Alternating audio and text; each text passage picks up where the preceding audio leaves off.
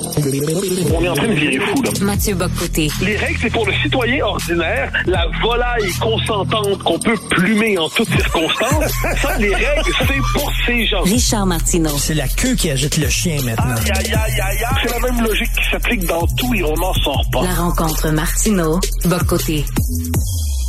Alors, euh, Mathieu, écoute, Mathieu, je veux te dire euh, quelque chose. J'ai vu passer ça. Il y a un auditeur, justement, un téléspectateur euh, de Cube qui m'a envoyé ça. C'est sur son compte Twitter. C'est Louise Arel qui a mis une image sur son compte Twitter. Tu sais que Louise Arel, elle, elle est très, très pro-palestinienne. C'est correct, ça se défend, là. Et elle montre, en fait, un jeune, un jeune homme qui lance des roches contre un gros tank. Les Palestiniens, là, qui lançaient des roches contre les tanks israéliens et il y a une flèche sur le jeune homme qui lance des roches en disant, ben ça, c'est ça les terroristes qu'on dit, là. Les terroristes palestiniens, ce sont des jeunes hommes qui lancent des roches devant des gros tanks israéliens, euh, comme si le 7 octobre ne s'était pas passé, comme si le Hamas n'avait jamais préparé une attaque comme celle du 7 octobre dernier. C'est quand même assez particulier, Mathieu mais c'est le récit de ce qu'on pourrait appeler ceux qui ne se contentent pas d'être pro-palestiniens, mais qui acceptent la version Hamas du récit pro-palestinien. Parce que moi, être, si être pro-palestinien, c'est être favorable à ce que les Palestiniens disposent de leur propre État, ben je suis moi aussi pro-palestinien, tout comme je suis pro-Israël, au sens où je pense qu'il est plus que naturel que les Juifs disposent de leur propre État, qui s'appelle Israël. On sait que c'est une solution compliquée, les deux États là-bas mais ça doit être l'horizon historique qui doit nous guider, qui doit les guider à tout le moins. Or, Mme Arel reprend un discours qui dit finalement l'État d'Israël est illégitime. Quand on gratte un peu, on comprend que de leur point de vue, le problème, c'est pas que la Cisjordanie est occupé, euh, enfin qu'Israël euh, se, se, permette d'avoir, euh, se soit étendu. Le problème pour eux, c'est qu'Israël existe. Leur problème pour eux, c'est 1947. Le problème pour eux, c'est l'existence même. L'État d'Israël est vu comme l'ultime expression du colonialisme occidental. L'État d'Israël est vu comme l'ultime expression de l'impérialisme occidental.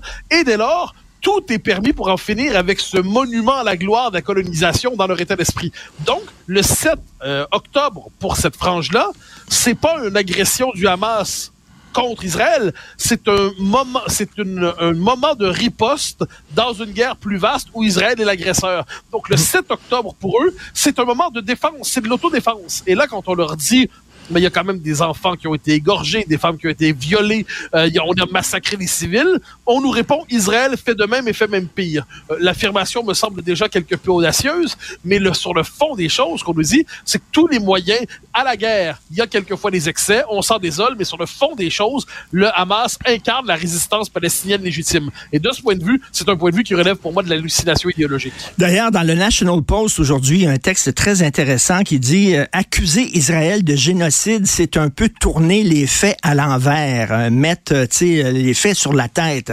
Parce que qui pourrait accuser de génocide? Le Hamas, tu le dis, dans sa charte même, le Hamas veut l'éradication d'Israël. Et écoute, je, rappelle, le 7 octobre dernier, c'est une opération, c'est pas une opération comme ça spontanée, ça a été calculé pendant des mois et des mois. On a creusé des tunnels.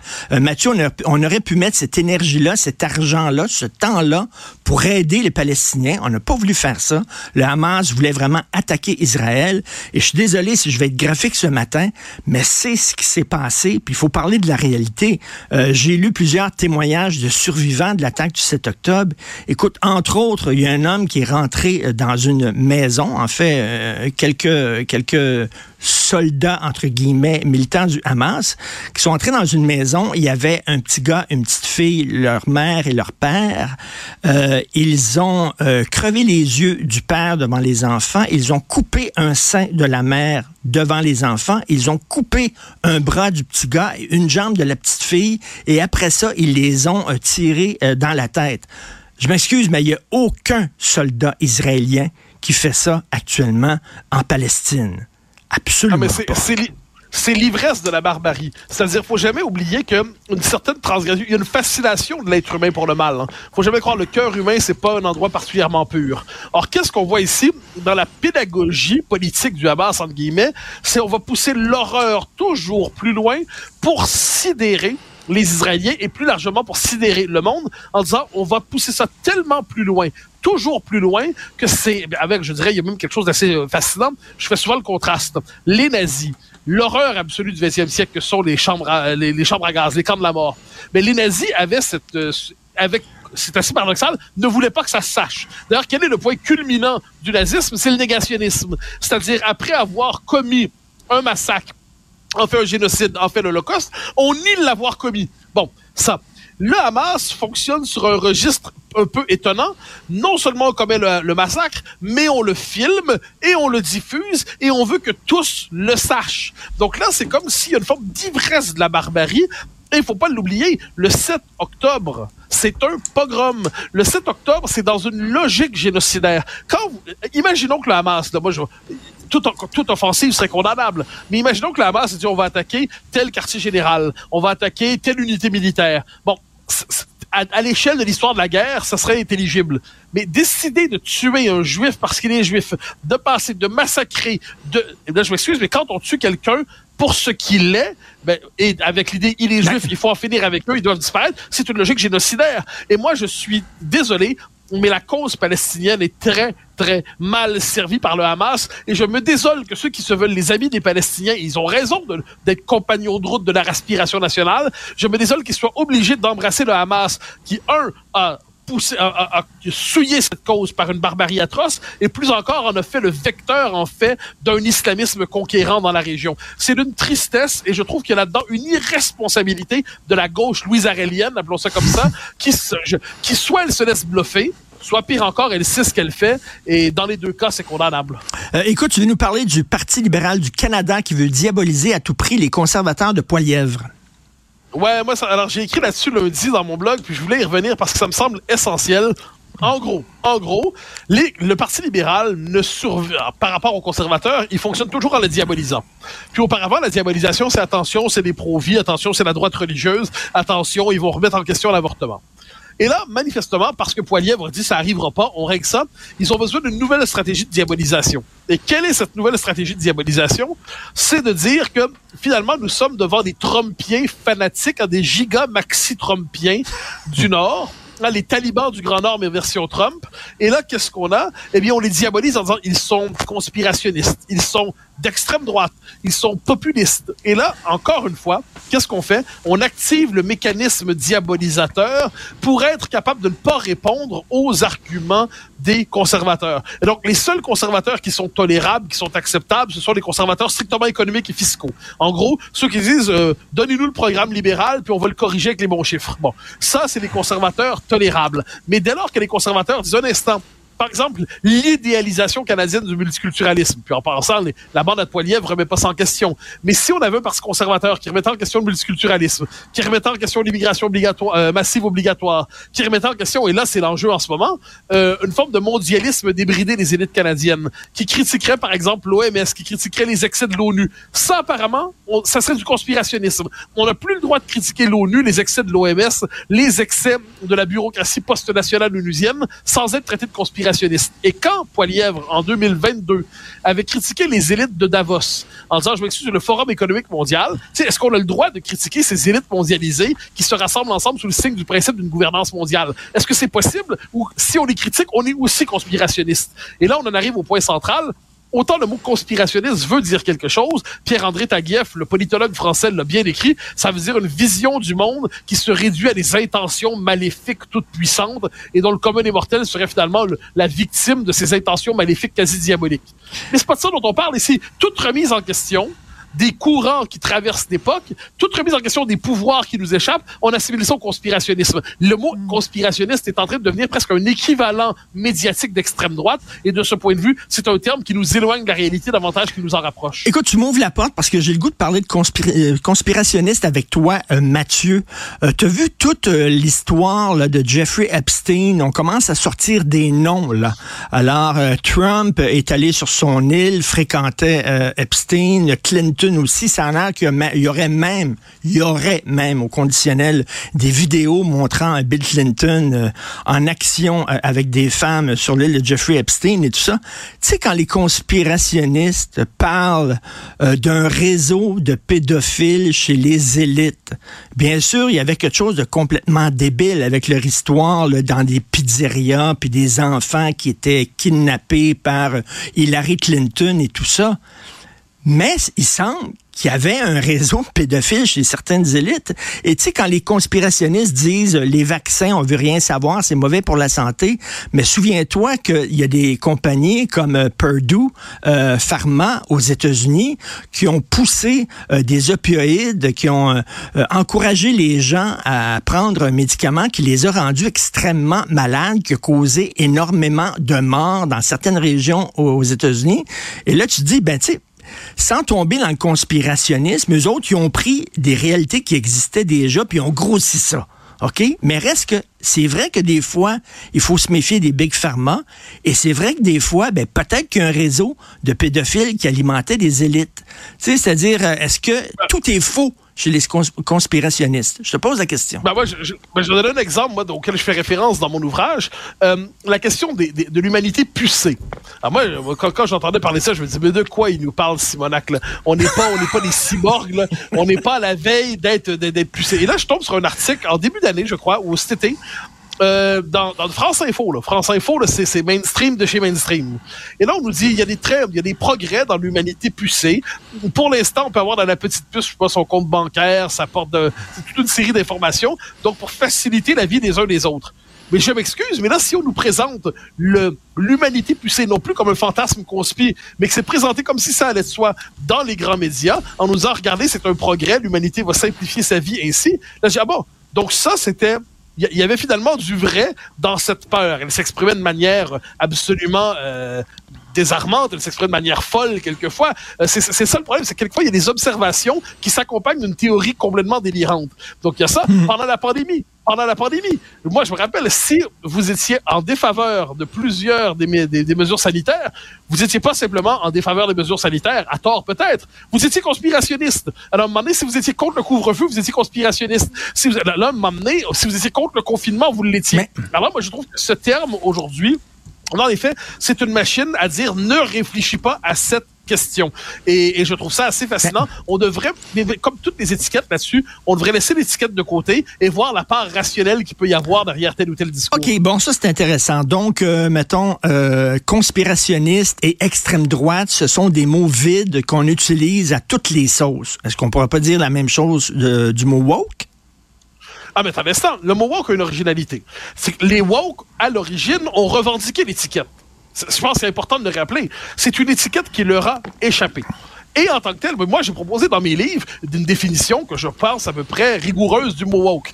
Et ensuite, je m'opposerai à ceux qui vont l'utiliser à toutes les sauces. Quand François Legault a traité Gabriel Dallot-Dubois de, woke parce qu'il... Qu'est-ce que c'est être woke selon Legault à ce moment-là? C'est ne pas respecter les, les, compétences constitutionnelles du Québec de mémoire. Ben, c'est une définition quelque peu élargie jusqu'au délire du mot woke. Le mot woke, on peut mal l'utiliser mais il réfère un truc. Dans, premièrement, c'est un état d'esprit revendiqué par une partie de la gauche qui a dit, encore aujourd'hui, Laura Adler, tout récemment sur France Inter, je crois, a dit, mais oui, si être woke, ça veut dire être éveillé au souci de la lutte contre les discriminations. Je suis woke et c'est très bien. Donc l'originalité du mot woke, c'est que c'est un mot qui a été d'abord revendiqué, qui ensuite a échappé à la gauche, s'est retourné contre elle. Et aujourd'hui, elle nous dit, bah, le mot woke, c'est une invention de la droite pour nous diaboliser. Alors, le mot woke a sa, pertinence. Samuel Fitoussi a fait un livre remarquable, Woke Fiction, où il montre comment la révolution diversitaire transforme complètement la production du cinéma euh, dans le monde occidental. Euh, Pierre Valentin a écrit Comprendre la révolution woke, où il conceptualise la chose. Donc, il faut utiliser le terme de manière, euh, je dirais, euh, circonspecte, de manière limitée, mais je congédierai pas ce mot parce que lui, à la différence des deux autres, a été revendiqué à la manière d'un étendard avant que cet étendard finalement se retourne contre ceux qui le portaient. Euh, Mathieu, je reviens au Parti conservateur. Si tu étais une femme, et qui sait, peut-être un jour tu vas le devenir, c'est possible maintenant. Peut-être un jour, tu vas te réveiller en disant, je me sens femme et euh, je vais t'accepter, je vais t'accueillir comme tu es, mon cher Mathieu. Alors, si jamais tu étais une femme, est-ce que, justement, tu n'aurais pas des craintes concernant l'avortement de la part du, Parti conservateur? Parce que, tu sais, des fois, on dirait qu'ils disent une chose, puis ils font autre chose. Ils ont louvoyé beaucoup sur ce, sur ce thème-là. Et euh, est-ce que tu peux comprendre euh, les craintes qu'ont certaines femmes en disant, ben peut-être qu'ils se disent, non, on n'est pas contre l'avortement, mais une fois rentré au pouvoir, ah ah, ben, franchement, je pense qu'on exerce. Le, Parti conservateur a une frange pro-vie, qui est une frange minoritaire, qui ne structure pas le parti. Puis, comme je dis, je suis pas un amoureux euh, du Parti conservateur. Hein. Je, j'en suis loin d'en être ni militant ni sympathisant. C'est simplement que je refuse de participer à leur diabolisation. Et par ailleurs, je me mets pas, je me mets un instant dans la peau d'une femme entre guillemets. Euh, je note que dans le mouvement pro-vie, il y a des hommes, il y a des femmes. Donc, c'est une question qui, à mon avis, ne se limite pas à l'identité sexuelle des uns des autres. Pour le reste, je suis très heureux que cette question-là ne structure pas le débat politique canadien. Je suis certainement pas de ceux qui voudraient remettre ce débat-là de l'avant. Ensuite, quand on parle d'avortement euh, sexo-orienté, c'est-à-dire dans certaines communautés, on dit, mais parce qu'on veut pas de filles, eh bien, on va avorter il peut avoir des questions qui sur la question de l'encadrement en général. Mais le droit à l'avortement, personne ne le remet en question au Canada, à ce que j'en sais. En tout cas, personne dans la classe politique ne le remet vraiment en question. Et ceux qui le remettront en question sont dans les faits, dans les marges et condamnés à y rester. Donc, ce n'est plus une... Aux États-Unis, c'est autre chose. Aux États-Unis, c'est autre chose. Et là, ce qu'on voit, c'est tragique ce qui se passe aux États-Unis. Mais c'est une nouvelle, bonne nouvelle pour tous. Nous ne sommes pas américains. Et nous ne sommes pas. Donc, le Canada n'est pas le dernier État américain, le Québec encore moins. Donc, moi, j'ai pas de problème à parler des questions d'avortement en soi, mais ce n'est pas notre question politique, c'est une question américaine. Et aux États-Unis, on aurait raison de se mobiliser. Mais au Canada, la question ne se pose pas et encore moins au Québec. Et euh, en terminant, euh, ceux qui, pour la première fois, euh, regardent Cube, vous allez apprendre que ben, je fais toujours des liens avec le cinéma parce que pour moi, le cinéma explique tout. Ça explique tout. Donc, euh, mon cher Mathieu, Jean-Luc Godard disait, moi, je fais des films parce que j'ai des choses à dire. Et il attaquait les réalisateurs qui font des films pour faire des films. Ils font un film par année pour faire des films, ils n'ont rien à dire et il les appelait les professionnels de la profession. C'est comme ça qu'ils appelaient. Est-ce que Denis Coderre est un professionnel de la profession? C'est-à-dire, il fait de la politique, on ne sait pas trop, trop pourquoi, mais il veut faire de la politique.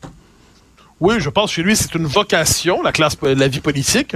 Ensuite, donc il se croit naturellement appelé à gouverner quelque chose. Euh, club de golf, club de bowling, euh, ou, ou euh, association des fanatiques du mini-pot. Mais là, il, il veut être, euh, veut être euh, chef du Parti libéral. En fait, il refait les trois étages. Hein. Ottawa, Montréal, Québec. Ensuite, euh, tu as eu raison de le dire en intro, Denis Coderre est un multiculturaliste radical. Denis Coderre, il a beau avoir la gouaille dans son esprit d'une forme de chef populiste canadien-français qui va être capable de parler aux francophones, les francophones ne répondent pas qu'au style truculent de Denis Coderre. Les francophones répondent à des questions de fond, immigration, langue, identité. Et sur ces questions-là, Denis Coderre est beaucoup plus proche du Parti libéral du Canada que du, du mainstream, entre guillemets, francophone. Donc là, je pense que, par ailleurs, il a des convictions. Je pense que c'est un vrai multiculturaliste. Je pense que c'est un vrai fédéraliste et pour ces deux raisons-là, je pense que bien des Québécois vont s'en détourner. Est-ce que tu penses que le Parti libéral n'a pas d'autre choix que, de lui ouvrir ses bras? Tu sais, des fois, ça arrive qu'il y a des gens qui veulent être amis avec nous, puis tu n'as pas le goût de les avoir comme amis. Tu sais, puis tu sais pas comment leur dire.